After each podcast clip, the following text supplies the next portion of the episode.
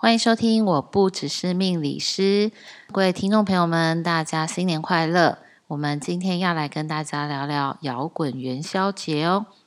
本节目由生命导航企业股份有限公司、国风企业顾问社、GreenCoder 联合制作。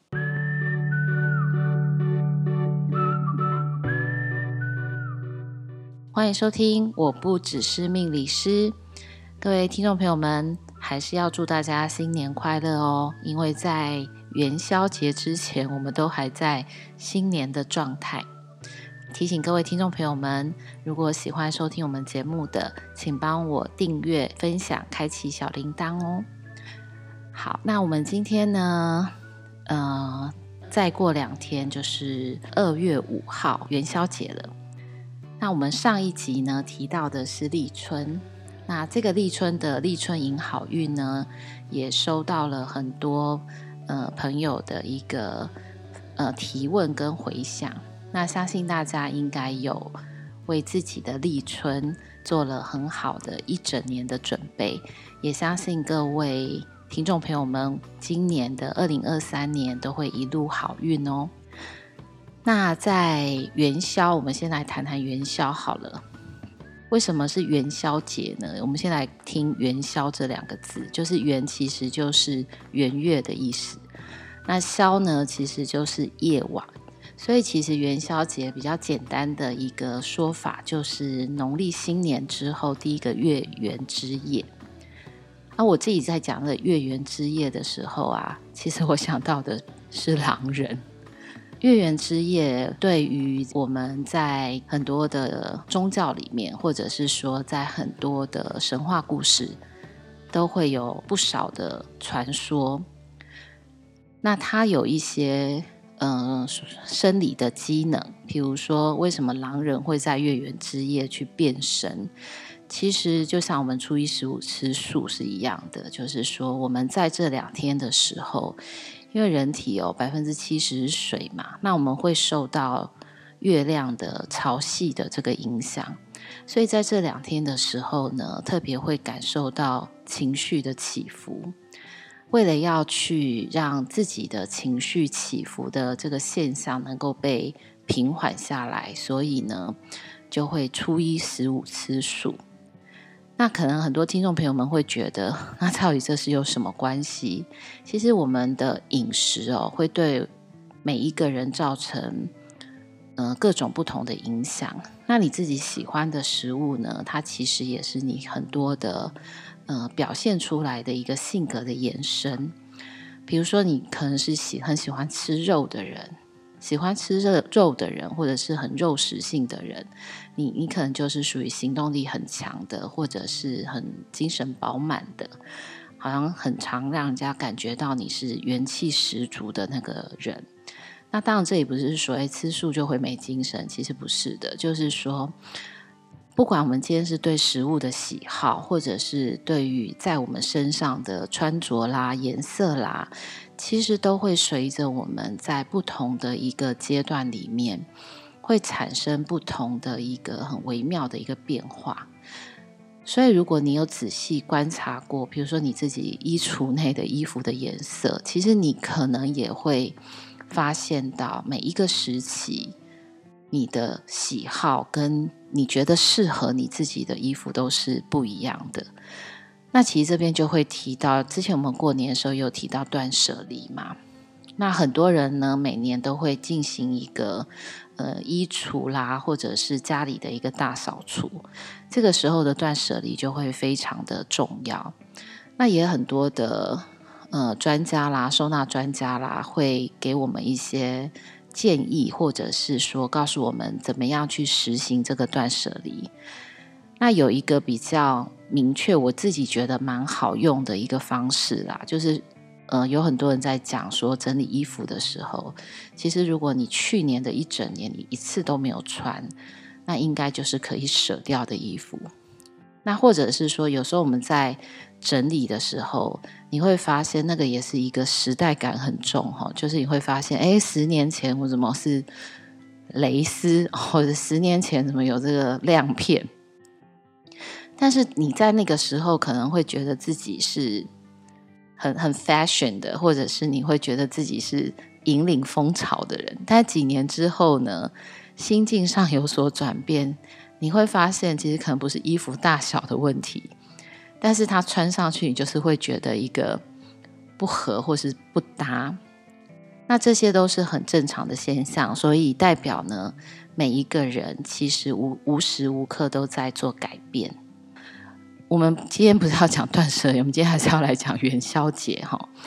就是刚刚讲过，它是第一个月圆之夜。那当然，关于元宵节的传说啦，就是说。众说纷纭嘛，其中有一个说法啦，就是比较简单的一个说法，可以分享给大家哈。就是据说，就是在以前的时候，有一个猎人，他射杀了一只神鸟，玉皇大帝呢就非常的生气，觉得应该要惩罚人类，所以呢，就有人在教人类，在那一段时间里面，我们要放鞭炮啦，燃灯火啦。那你也知道，那个上天给你的惩罚，有可能就是打雷嘛，对不对？然后就是灭亡嘛。所以呢，就是这一些呃放鞭炮嘛，然后燃灯火的这一些举动，会能够去让玉皇大帝，能够让这个神明他们知道说，哦，人类已经受到了惩罚。那之后呢，这个习俗就会沿用至今。那其实这只是一个一个说法啦，就是说我发现其实很多的习俗，或者是说很多的仪式，它的背后一定要有一些这种神秘的传说，或者是说呃不是那么合逻辑的一个无趣的一个说法，会让人家很容易记住。那你也会觉得这些事情，我就做做了之后，它就变成是一个节日的仪式，或者是说一个很好的一个呃断点。所以其实我不知道大家有没有想过啊，如果在一年当中，这我们之前好像有提过，就是一年当中没有了这一些节日，好像每天也没什么不一样。所以在过年前，大家都忙忙碌碌啊，或者是过年的这个中间，那相信这几天大家都陆陆续续在开工。其实那个感觉哦，很微妙哦。你可能有时候坐在办公室，或者是坐在家里，你就会听到那个鞭炮声，你就知道，哎呀，有人开工了。我记得在初三还初四，其实我陆陆续续都会听到鞭炮声。那后面听到那几次的鞭炮声，不会有第一次听到开工的鞭炮声那么兴奋。你会知道说，哦，有人回来工作岗位了。然后原来这个年呢，已经开始陆陆续续在每一个人的时间里面，已经呃，有些人有长有短嘛，所以有些人年过的五天，有些人过的十天，你就会有一种很强烈的时间流逝的感觉。但是的确也会有一种呃起伏开始结束，所以我一直都认为，在一年当中，所有这些节日，我记得我们之前也提过，就是点灯啦、仪式感这些是非常重要的一件事情。那为什么？其实可以让你很专注的在自己身上，或者是让我们的忙碌。有一个忙碌的理由，或者是忙碌的一个目标。当这个节日完成了之后，我们好像就朝向下一个目标前进。所以一年当中，我们就在不同的节日之中度过，再迎向下一个节日，你就不会觉得好像我的日子是日复一日，然后没有变化的这种感觉。我自己对元宵节很有感哈，因为。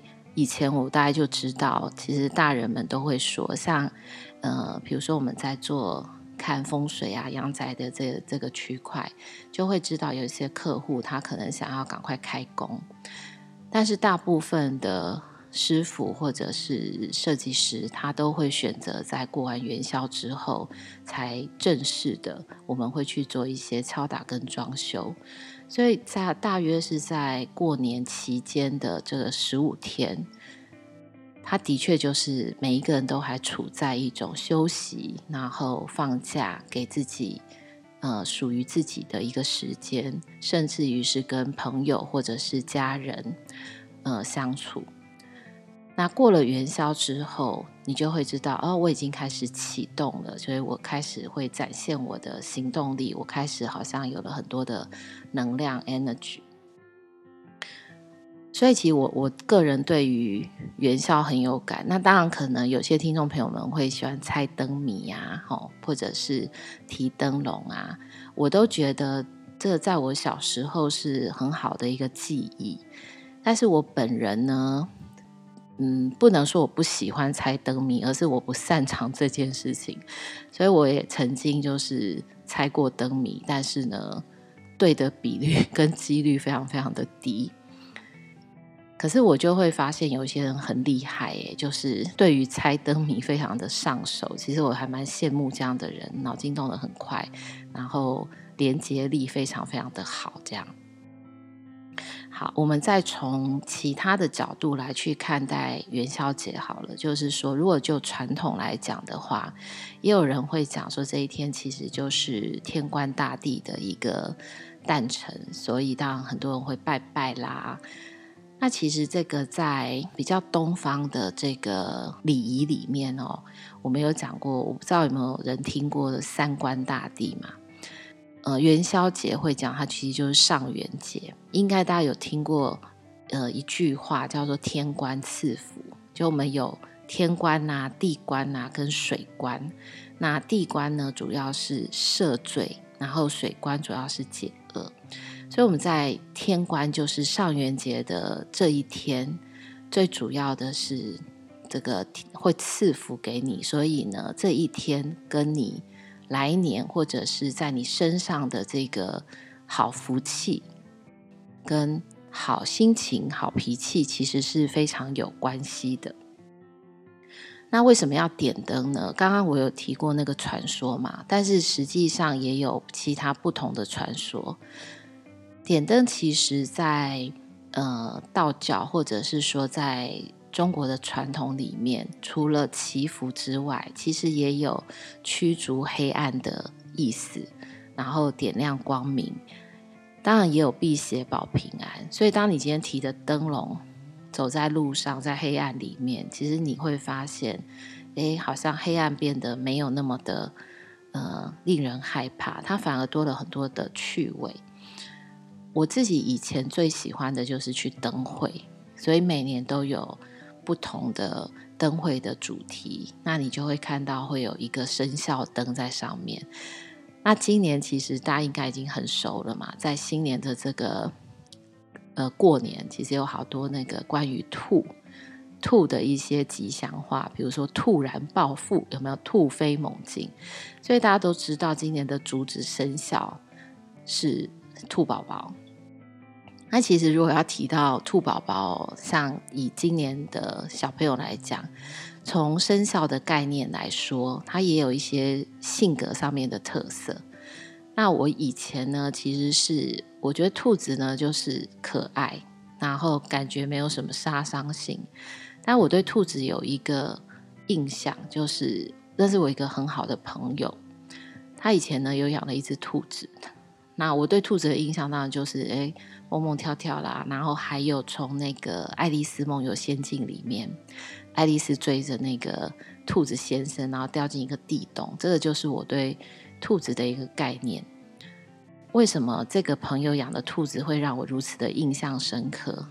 因为呢，他就他就有一次，我大学的时候跟我分享，他就说：“哎，我们家有一只兔子。”我说：“这蛮好可爱，我想看是不是吃红萝卜什么的。”我们就会有对这个生肖的一个既定的印象。然后他就跟我说：“我们家的兔子都不会动。”我想说：“怎么可能？兔子不是就是很活泼吗？蹦蹦跳跳的吗？”然后我就去他家看的兔子，他们家的兔子养得非常之胖，所以他。完全动不了 哎！天哪！我当时看那兔子的时候，我一度有一种错觉，觉得它是白色的树懒，就是 怎么可能会是这个样子？那后来我就发现一件事情哦，很多人会讲说养宠物很像主人，我就跟他，我就跟我同学讲说，哎，你是不是不喜欢动啊？就是他说：“对啊，我就是很懒得动，所以呢，他养兔子也反正也不会跟他玩，他就一直给他吃，一直给他吃，一直给他吃，然后吃到完全就不动这样。然后就是你要去带着他，他才会动。所以我对兔子的第一个可能跟别人不太一样的印象是在这里，就是哦，原来同样是一只宠物，也可以产生百般 模样，或是它可以长成各种不同的样子。其实这也是蛮有趣的哈。”好，那再来我们就会提到的，就是元宵节哈。为什么我们会讲摇滚元宵哈？其实很简单嘛。其实我自己也是不会去分辨，就是元宵跟汤圆。就对我来讲，我觉得元宵就是汤圆，汤圆就是元宵。可是其实不是哦，就是正统的在说元宵。你其实如果细心一点的朋友会发现，我们会是呃元宵的时候。吃元宵，元宵吃元宵是是是对的吧？对不对？上元吃元宵，冬至吃汤圆。不知道听众朋友们知不知道它的不一样的地方在哪？本来想要在这边开放一下那个有奖征答跟抽奖，所以我还是在这里先把答案给你们好了。元宵基本上是摇出来的。所以你会在路上看到很多人在做元宵，是摇出来的、滚出来的。其实我觉得那个一颗颗的元宵在滚啊，在摇的这个过程当中，你其实就会发现，好像那种滚滚滚滚成一颗圆球，你就觉得有一种圆满跟饱满，好像替你带来很多好运的那个感觉。好，那汤圆。就不是滚出来的哦，汤圆就是搓出来的。所以你在冬至的时候，你不会看到人家在那边滚，然后摇汤圆。但是呢，现在也有很多人就会直接把汤圆当元宵，元宵当汤圆，其实是没有什么关系的。因为呢，它主要的一个元，其实代表的就是我们刚刚提过的元宵，就是第一个月圆之夜，农历新年之后。然后呢，诉求的当然就是圆满、圆圆满满，然后呢，人团圆的这个意思。那也就是，当我们提完灯笼、吃完元宵之后，你就可以用一个全新的一个心态去进入今年的你想要做的事情里面。那在最后呢，可以再提醒大家，因为可能有些人会想说：“哎，那有没有什么元宵节可做不可做的事情？”呃，因为我们那个立春就有这些东西嘛，所以元宵有什么可做不可做的？其实，当然第一个就是人家说你不可以做，就不能跟人家吵架。那其实我会觉得，也不是在元宵节这一天不要跟人家吵架，就是。试着让自己在每一天都保持好情绪，其实不是也是让大家很愉快的一件事情吗？那还有人会说，呃，元宵节当天就是你不要剪头发。好，那为什么不要剪头发呢？其实，其实中国人的一些禁忌有时候会跟发音是有点关系的。比如说剪头发那个发嘛，它其实就是发，所以好像剪掉了你要萌发的那个好运的意思。嗯、那。如果各位听众朋友们觉得，哎，这好像很有道理，那就不要在元宵那天剪发。如果你觉得我我我我觉得还好，其实也不用给自己下心毛吼。但是感觉好像大家就会被影响，是是这样吗？好，然后呢，还有就是不借钱，那为什么呢？因为我刚刚讲过的，就是。天呃，上元节它其实就是天官赐福嘛。那既然天官要把福气给你，就要好好的把它收起来。所以当你这一天借钱给别人的时候，它等于就是借去了你的好运。那我当然这些不管是禁忌啊，或者是些节日应该要注意的事情，其实我觉得在平常大家也都是可以做的。那只是特别在这一天做跟不做，它可能有不同的一个解读法。那不管怎么样哈，就是因为后天就是元宵节了，所以呢又是礼拜天，对吧？所以大家就可以去呃看灯会啦，提灯笼啊，然后滚元宵啦。也祝大家在元宵节当天呢，能够滚出每一个人的好运。好，那我们今天的分享就到这里了。我们下个礼拜因为要接近二月十四号情人节了，所以我们下个星期我们要来聊聊大家最夯的这个情人节初恋的这个话题。